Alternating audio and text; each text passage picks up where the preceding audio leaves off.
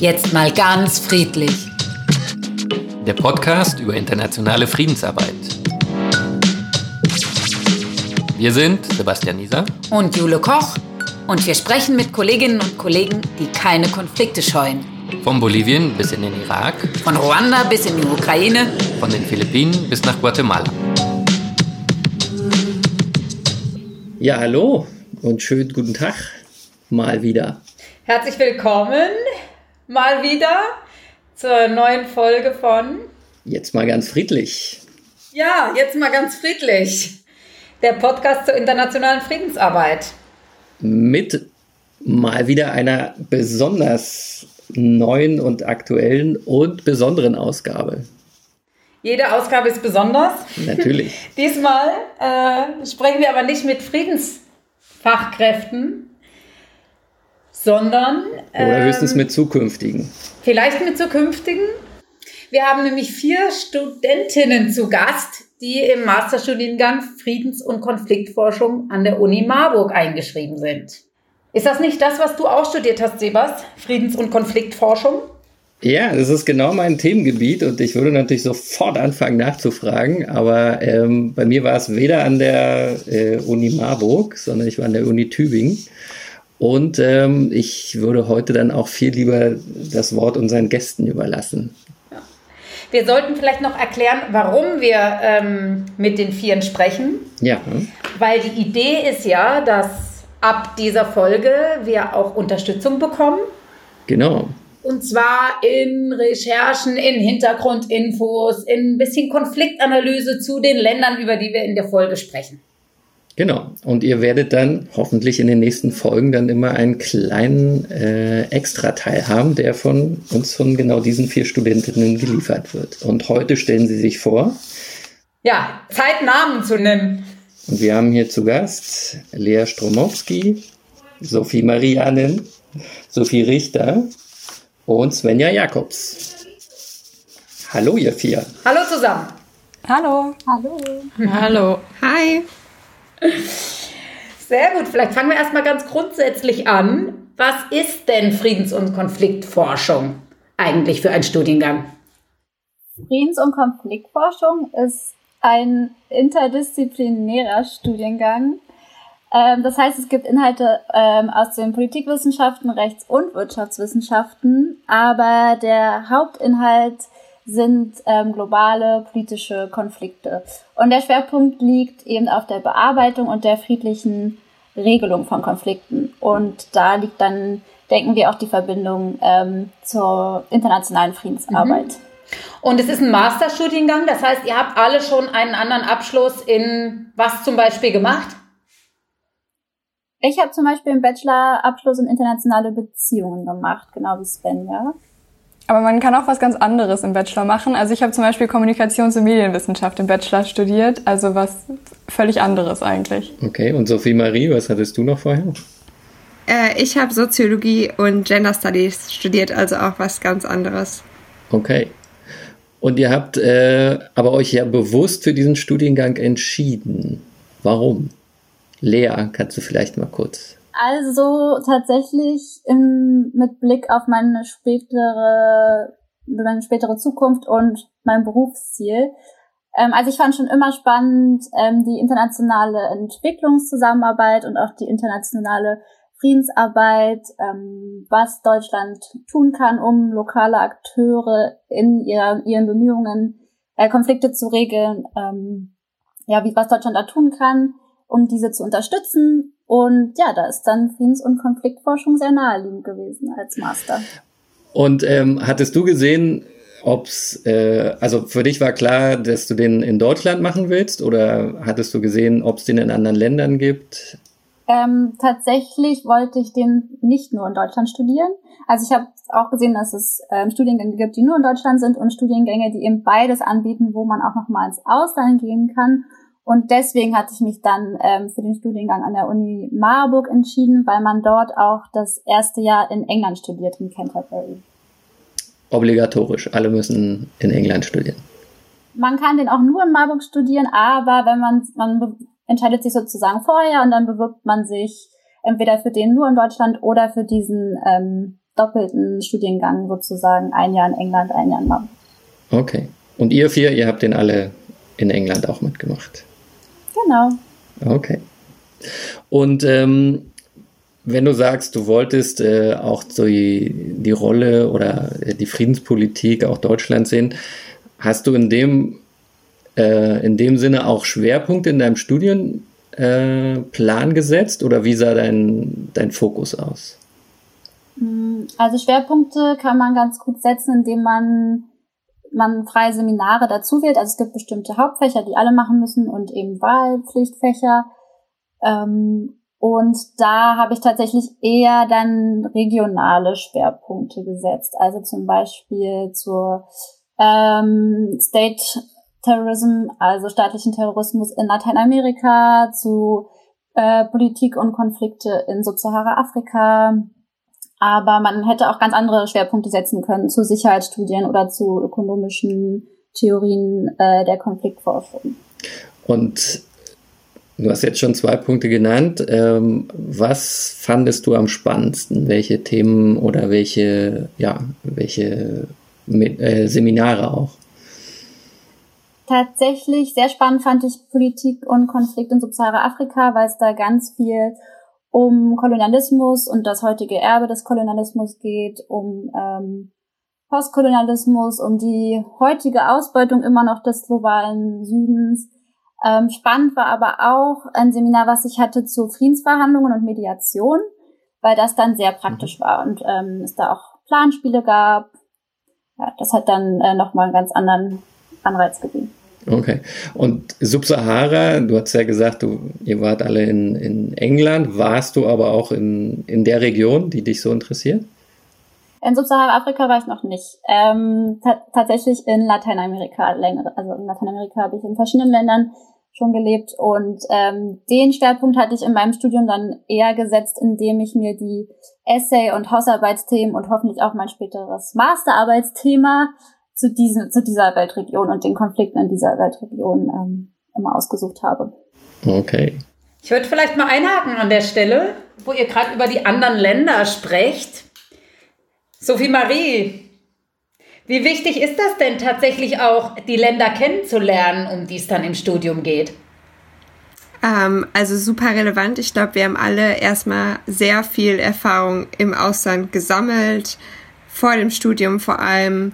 Und ähm, man sieht halt auch einfach die Konflikte vor Ort oder die Situation vor Ort. Und das gibt nochmal einen ganz anderen Einblick ähm, im Vergleich zu dem eher theoretisch orientierten Studium, wo man sich halt genau mit den Konzepten, mit den Theorien auseinandersetzt und dann diese Praxiserfahrungen vor Ort im In- und Ausland bieten einfach nochmal eine ganz andere Perspektive und zeigen halt auch einfach die Komplexität, die vorhanden ist im Vergleich zu den ja sehr stringenten Konzepten und Theorien, die einem im mhm. Studium beigebracht werden.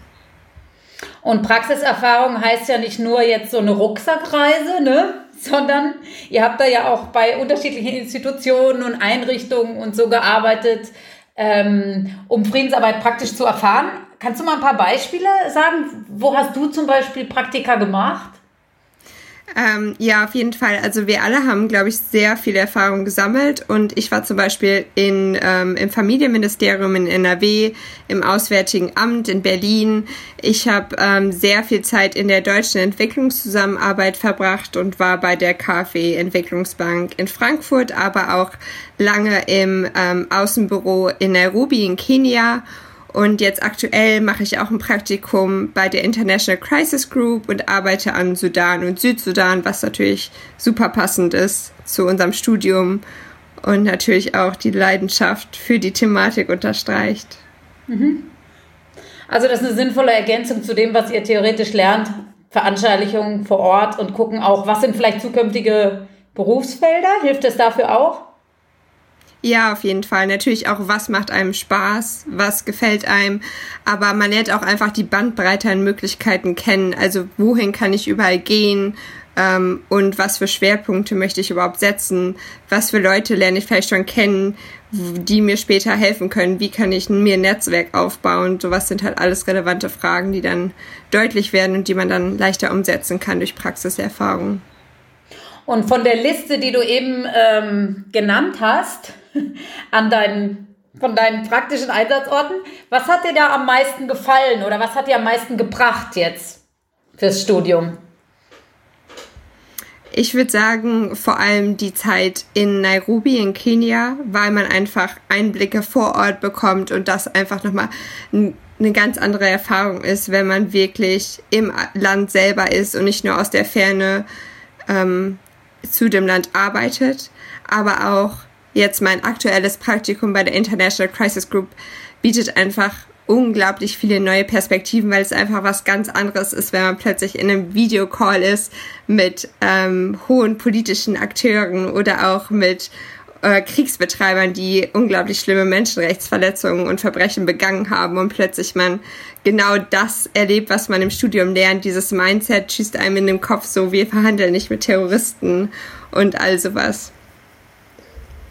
Nochmal eine Rückfrage zu Svenja. Wir hatten ja am Anfang gefragt, so äh, die Vorgeschichten, was habt ihr vorher äh, studiert? Und du meintest, man muss nicht immer unbedingt schon was in dem in der Richtung äh, nicht vorbelastet sein. Wie, wie bist du denn eigentlich mhm. zu Friedens- und Konfliktforschung gekommen?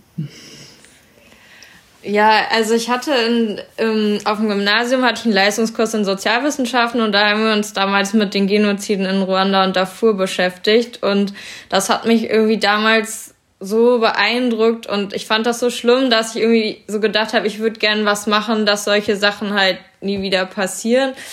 Ähm, ich bin dann aber aus verschiedenen Gründen nach dem Abi anders abgedriftet und habe erstmal Tourismusmanagement studiert in die dunkle Seite der. ja. Voll abgedriftet. Ähm, aber das hat mich halt irgendwie nie losgelassen. Und dann habe ich ähm, halt doch überlegt, ich will doch in diese Richtung gehen und habe dann halt erstmal internationale Beziehungen studiert, genau wie Lea. Und habe dann aber schon angefangen, auch mehr Seminare zu belegen, die was mit Konflikten zu tun hatte, hatten und mit ja, Hintergründen zu Konflikten und habe dann entschieden, okay, dann mache ich jetzt auch noch den Master in Friedens- und Konfliktforschung. Okay, dann hast du also nur einen kurzen Schlenker gemacht, äh, warst eigentlich. Ja, okay. genau. Und ähm, welche Erwartungen hattest du, als du die, äh, als du das Studium angefangen hattest? Also, beziehungsweise ein bisschen kam es ja schon raus, hat sich das, was du vielleicht zu den Abi-Zeiten gedacht hättest, hat sich das dann reflektiert, hat sich das realisiert?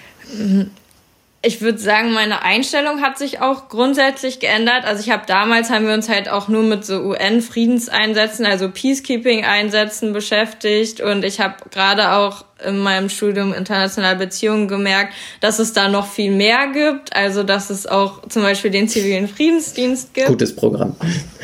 Ah, was du nicht sagst. ja, das war mir irgendwie damals nicht so bewusst natürlich, als ich noch jünger war. Und dann fand ich das aber total interessant und habe mich halt mehr damit beschäftigt. Und das ist jetzt auch so die Richtung, in die ich halt später gehen möchte. Also der, der Studiengang heißt zwar Friedens- und Konfliktforschung, aber ich möchte zum Beispiel auf keinen Fall in die Forschung gehen. ähm, ähm, genau, sondern wirklich dann in den zivilen Friedensdienst. Unsere Professoren sollten jetzt vielleicht kurz weghören. Ja.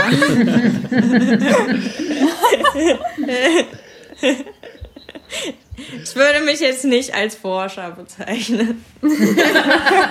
Forschung interessiert mich eigentlich null. Ja, ja null. ja gibt ja auch nicht ganz so viele Stellen in der Forschung. Und äh, beim Friedensdienst werden immer gute und motivierte Leute gebraucht. Also das ist meine Hoffnung. Ich finde das gar nicht so schlecht. Wir sind bereit. Wo, wo würdest du denn äh, gerne, also wenn du schon sagst, so ziviler Friedensdienst ist ein Interesse, hättest du auch einen Landes- oder Kontinent, auf den du gerne würdest?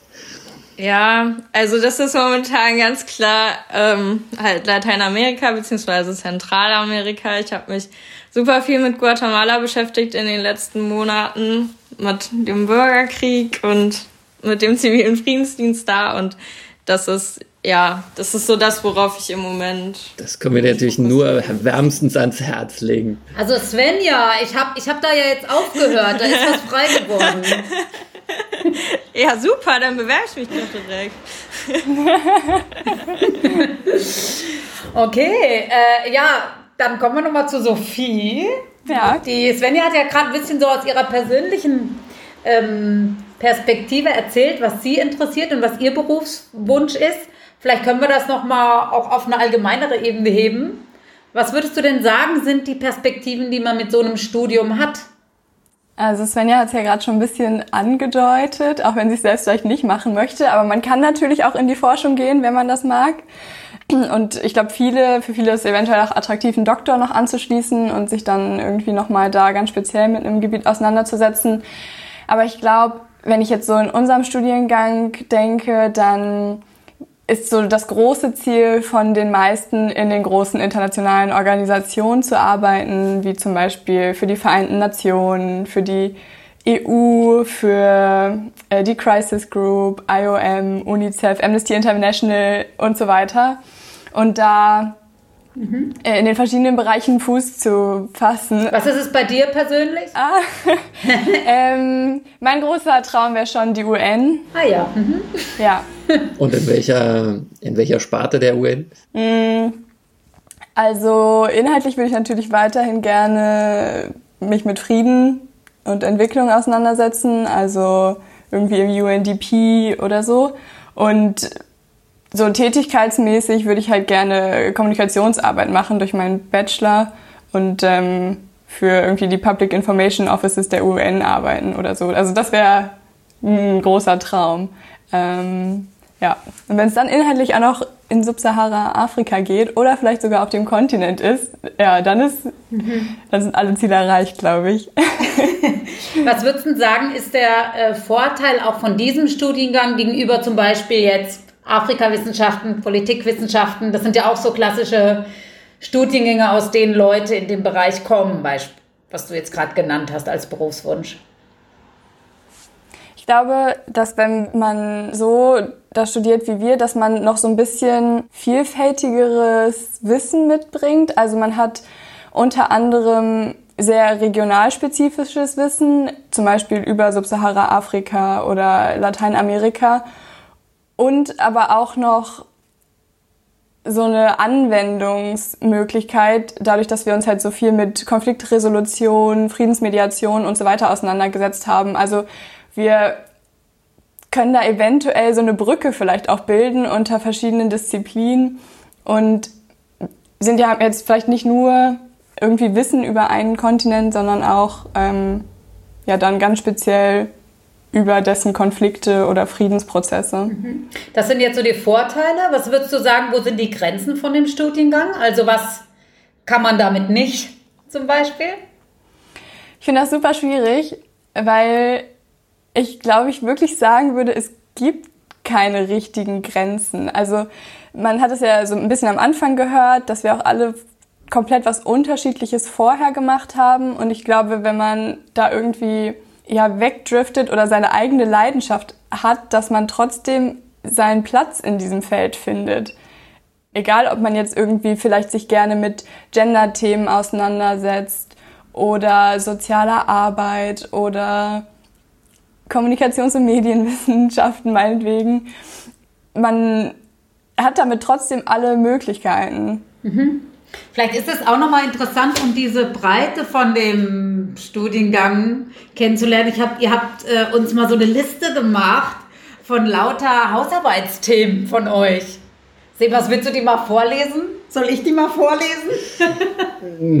nee, ich würde fragen, ich würde eher in der Reihe rumfragen, was war eure Lieblingshausarbeit? Vielleicht fangen wir dann auch nochmal bei Lea an. Ich glaube, meine Lieblingshausarbeit war tatsächlich die aktuellste, die ich jetzt geschrieben habe. Und zwar war die ähm, zu Corona, also Covid-19 ähm, und die Auswirkungen auf den Konflikt in Venezuela. Könntest du das in einem Satz zusammenfassen? Was war die Auswirkung? was man denken würde, was die aus... War schlecht, war schlecht. Nein. Es war konfliktverschärfend. man würde vielleicht, also das Thema war, dass man vielleicht denken würde, dass die Auswirkung wäre, dass sich die Konfliktparteien eher zusammensetzen, weil jetzt eben so eine Ausnahmesituation ist und man sozusagen über politische Gräben hinweg, die in Venezuela ja sehr tief sind, jetzt zusammenarbeitet, um diese Krise abzuwenden. Und das ist aber genau nicht passiert in Venezuela. Die Gräben haben sich eher verschärft und es gibt keine neuen Friedensverhandlungen und es gibt auch mhm. Noch keine neuen positiven Entwicklungen äh, bis jetzt in diesem Konflikt. Und das war sozusagen die Erkenntnis meiner Hausarbeit. Okay, ja, spannend. Überrascht mich jetzt aber ehrlich gesagt nicht so, Lea. Weil wenn sich sozusagen der Druck von außen verschärft, dass sich dann auch der Konflikt intensiviert, wäre das, was ich jetzt auch erwartet hätte. Ja, es, es gibt sozusagen so eine Theorie, die besagt, dass, dass es ähm, bestimmte Momente gibt, wo dann der Konflikt reif ist für eine Lösung und dass mhm. diese reifen Momente dadurch ausgelöst werden, dass es so eine ganz schlimme Krise gibt und das war nun die Corona-Pandemie ja eigentlich. Und dass dann diese Theorie eben nicht ganz so recht hatte, das war sozusagen das Thema. Okay. Aber deine Intuition war auf jeden Fall richtig. das ist, ich komme ja so vom Theater, das ist so ein bisschen die Katharsis-Idee, ne? Katharsis. Ja, das hat mit der Wissenschaft nicht viel zu tun, Jule. Ich werde hier gedisst. äh, ist, auch, ist auch so ein unterschwelliger Konflikt hier. Ich weiß nicht, ob schon mal jemand aufgefallen ist. Sophie Marie, was war denn dein Lieblingshausarbeitsthema? Ähm, ähnlich wie Leas Hausarbeit war es meine letzte Hausarbeit, die habe ich zum Sudan geschrieben, einfach weil ich ja eine große Leidenschaft für das Land entwickelt habe. Und da habe ich auch über den Coronavirus geschrieben und inwiefern der praktisch diese politische Übergangsphase, die ja gerade im Sudan ist, äh, beeinflusst. Und vor allem habe dann argumentiert, warum internationale Geber und äh, die internationale Community halt jetzt ins Land investieren muss und das Land jetzt unterstützen muss, damit der fragile Staat nicht komplett in den Bach runtergeht. Okay, also eigentlich schon eine Handlungsempfehlung für die Politik. Genau, das war halt auch äh, super spannend, weil es mal was ganz anderes war. Und zwar war es überhaupt nicht theoriebasierend. Ich hatte keine einzige Theorie, sondern ich habe praktisch die ganze Arbeit basierte auf dem Policy Briefing und hat praktisch internationale Geber angesprochen. Und es war auch eine super coole Möglichkeit, dass man praktisch auch Hausarbeiten schreiben kann, die wo man halt das ganze Wissen anwenden kann, was man gesammelt hat durch das Studium, aber tatsächlich noch niemals eine einzige Theorie nennen muss. Mhm. Machen wir die Runde noch voll. Lea. Ah, Svenja. Ich komme schon durcheinander bei vier Gesprächspartnern. Svenja. Ähm, ich würde tatsächlich sagen, es war eine der ersten Hausarbeiten, die ich geschrieben habe, nämlich über Guatemala. Sehr gut. Ähm, da habe ich mich mit äh, ja so internen beziehungsweise externen und lokalen ähm, Peacebuilding-Strategien beschäftigt und ähm, ja wie was da die Chancen und Grenzen eigentlich sind, wenn sich externe Akteure in interne Konflikte einmischen und quasi mit ihren Lösungen daherkommen. Ähm, und dann habe ich auch äh, mich mit einer Organisation beschäftigt, die in Guatemala sitzt und da Friedensarbeit macht, also Pro Paz. Ja. Und ähm, genau, habe da näher... Kennen wir doch. Ja, näher so erläutert, wie da ähm, ja. ja, die Zusammenarbeit läuft und wie das eigentlich aufgebaut wurde und was da der Ansatz so war, dass das auch von innen herauskommt. Und ähm, ja, genau, das war für mich so das Spannendste bis jetzt. Und mit externen äh, Akteuren, auf wen hast du dich da bezogen? Ähm, ja, auf zum Beispiel die UN oder auch wenn zum Beispiel die GIZ mit ihren ja, mit dem zivilen Friedensdienst kommt, sind das ja externe Akteure aus Deutschland, die da mhm. ja an, an der Friedensarbeit mitwirken. Und solche, ja, solche Beispiele habe ich dann halt gebracht und dass man das halt auch manchmal kritisch sehen muss, weil aus auch aus einer eurozentristischen Perspektive, aus einer postkolonialen Perspektive und daraus bin ich halt alles eingegangen. Das heißt, in deiner Hausarbeit erwähnst du den Friedensdienst? Kommt der darin vor? Der kommt darin vor. Oh, dann müssen wir die lesen. Aber er kommt es schlecht ist aber weg, auch hast du schon ja ein paar gehört. Monate her. Kommt nicht nur vor, er kommt schlecht weg. Also, Nein, ich habe das schon, ich habe das von vielen Seiten beleuchtet, also auch das für und wider und ähm, ja, also es ist jetzt kein irgendwie keine Kein- Rede gegen den, nee. Nein, aber äh, ein wichtiger Punkt und kurze, äh, kurzer Werbeblock für den ZFD. Wir müssen natürlich auch immer selbstreflektiv und äh, selbstkritisch sein. Ja, das darf man nie vergessen. Do no harm Ansatz auch noch so. Letztes Wort. Genau, sowas. Okay, Sophie, deine spannendste Hausarbeit? Meine spannendste Hausarbeit war, glaube ich, eine Hausarbeit über die Kommunikationsstrategie des IS. Wow. Okay. Ein Fazit in einem Das Satz. darfst du jetzt auch in einem Satz, genau. Das Fazit der Hausarbeit? Ja. Ja, also du darfst zwei, kriegst zwei Sätze. Danke. Ähm, großzügig. So sind wir. Also in der Hausarbeit habe ich mich unter anderem mit der Kommunikationsstrategie beschäftigt und dann auch damit, ob die Maßnahmen, die gerade so in der westlichen Hemisphäre vor allen Dingen gegen den IS laufen, ob die überhaupt passig sind ähm, oder ja effektiv zu dieser Kommunikationsstrategie des IS.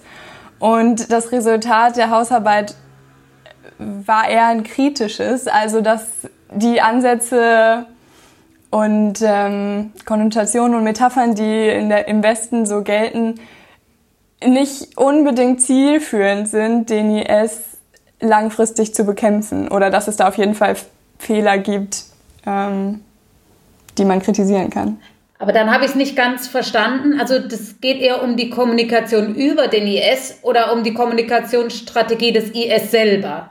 In der Hausarbeit ging es um beides. Dadurch, dass ich jetzt nur zwei Sätze sagen Ah, nee, durfte, habe ich da jetzt ein bisschen, wa- bisschen was ausgelassen.